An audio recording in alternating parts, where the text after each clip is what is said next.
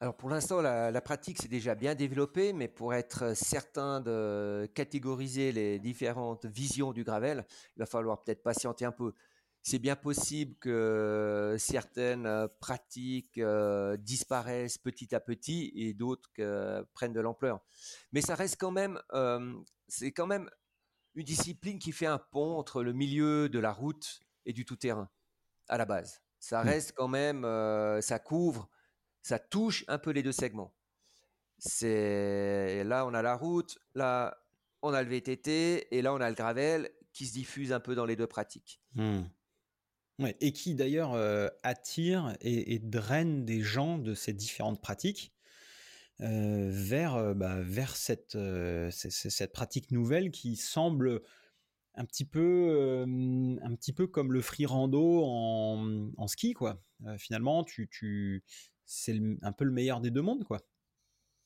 Alors oui et non, parce que si on navigue au milieu des deux mondes, on sera jamais bon dans un monde euh, qui touche Hmm. à côté et jamais bon dans l'autre. C'est un peu euh, une moyenne. Si on prend en ski, euh, un ski qui est fait pour aller sur piste ou, euh, et à la fois tâter un peu de la poudreuse, ou, il sera jamais vraiment bon en freeride. C'est Attention, le freeride, euh, selon, euh, selon Amael, euh, c'est, ça pète des fixes. ouais, c'est eu arrivé, mais il y a longtemps. Là, je me suis bien assagi euh, au fil des ans. Euh, mais alors, ok. Mais parce que, en fait, si tu veux, je, moi, par exemple, quelqu'un qui me dit, euh, euh, Antoine, je cherche un vélo pour notamment aller bosser, mais également pouvoir me balader euh, le week-end en forêt et pourquoi pas euh, faire du bikepacking. Euh, bah, en fait, il n'y a pas 36 000 options aujourd'hui. C'est, le gravel.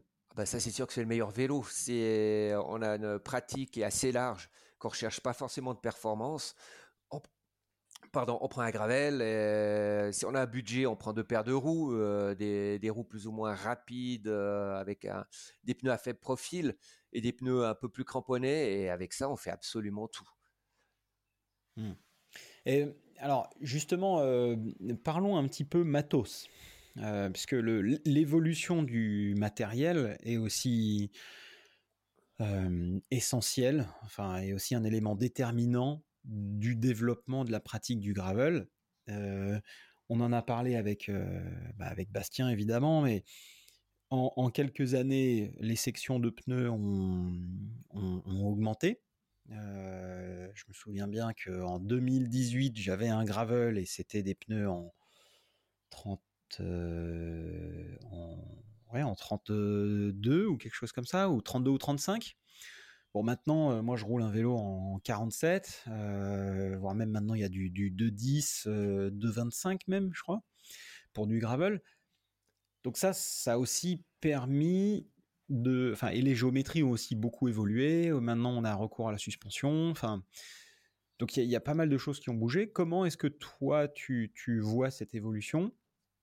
Euh, Qu'est-ce qui te semble bien, pas bien, et où est-ce que tu penses que ça va aller? Alors euh, justement là, à l'heure actuelle, il faut quand même préciser que j'ai tendance à être assez geek. J'adore un peu tout ce qui est technologie. Mais je vois aussi des, limites où ça peut perdre un peu euh, les gens.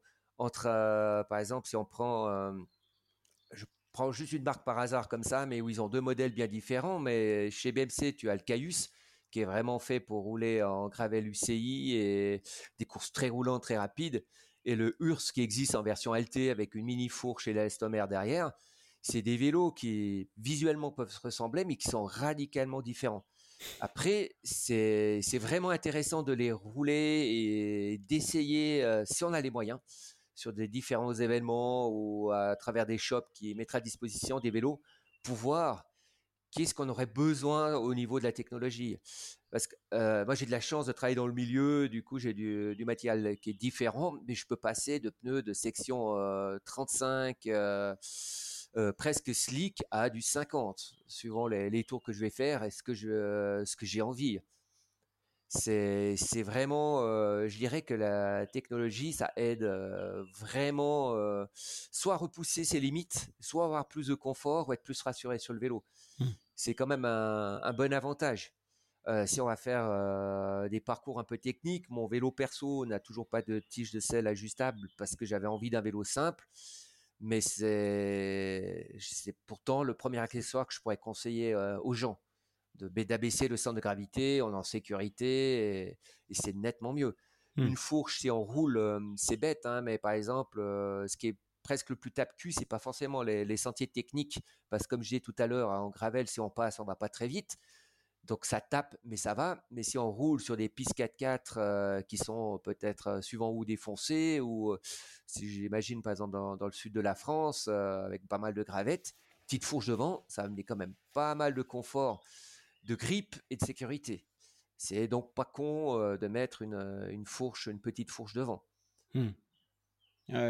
C'est marrant parce que euh, le, gravel, comme tu disais, c'est une pratique qui, qui, quand même se veut euh, à la base simple et qui, qui par évolution se complexifie donc on a de la tige de selle télescopique, on a du frein à disque, on a de la suspension avant, même on a des gens qui nous ont fait de la suspension arrière. Alors tu parlais de BMC avec l'élastomère, mais quelques années, il y a quelques années, Niner avait fait un, gravel tout suspendu. Exactement.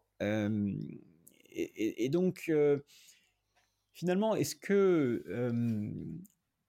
est-ce qu'il faut, selon toi, poursuivre cette entre guillemets complexification pour avoir de la sécurité, du confort et du plaisir de rouler. Est-ce que tu penses qu'à un moment donné, tout ça, ça doit s'arrêter? J'ai pas l'impression que tu, tu, tu sois parmi ceux qui défendent la deuxième option. S'arrêter, c'est impossible. C'est l'évolution, comment ça s'appelle, naturelle de notre monde on tend vers le chaos, comme tout l'univers. C'est-à-dire que tout se complexifie inexorablement. Donc, euh, lutter contre euh, comment s'appelle, euh, cette évolution naturelle de, notre espace-temps, c'est pratiquement impossible. C'est d'être bloqué, de dire le gravel, c'est que ça, oui, d'accord, peut-être, mais ça sera ton avis et tu pourras avoir rien y changer que le fait, il y en a qui vont mettre des fourches, il y en a qui vont mettre des suspensions, il y aura encore plein d'autres euh, plein d'autres inventions qui vont arriver. Après, c'est sûr que ça, ça va perdre des gens parce que ça va être trop compliqué et c'est là où je pense que les médias et les marques doivent être euh, de bons conseils et d'expliquer, mais vraiment simplement, sans chercher des fois trop de complications, qu'est-ce qui est utile, qu'est-ce qui n'est pas utile, sans tomber dans des arguments marketing de vente. Et ça, c'est cette équation est vraiment pas complexe. Mmh. Ouais, parce qu'on on voit des gens tester des trucs. Effectivement, comme, comme tu le disais, et, veux dire, on peut pas empêcher les, gens d'essayer des choses. Ah tiens, cette petite fourche, pourquoi est-ce qu'on la mettrait pas sur, sur ce vélo? Tiens, pourquoi est-ce qu'on n'y mettrait pas une tige de télescopique Il y, a des, potences qui filtrent les vibrations. Chez Can Creek notamment. Il y a des, jeux de direction qui filtrent aussi les vibrations. Il y a, y a, pas mal de choses. Euh, je sais pas si on devait si on devait essayer de se projeter, tu dis, franchement, si on partait dans un délire, on avait zéro limite, ce serait quoi le prochain truc qu'on verrait sur un gravel? Ah, le prochain truc qu'on verrait euh, sur un gravel, ou je pense même sur tout, euh, tout, vélo, ça serait de pouvoir ajuster la raideur d'un cadre selon la personne. Ça, pour moi, ça serait euh, quelque chose d'assez ultime. Ça serait vraiment. Là, actuellement, j'essaye un nouveau vélo de route qui est un peu plus souple qu'un vélo que j'avais auparavant. Et il flex, mais sans être mou, parce que c'est vraiment mmh. important de maîtriser les raideurs.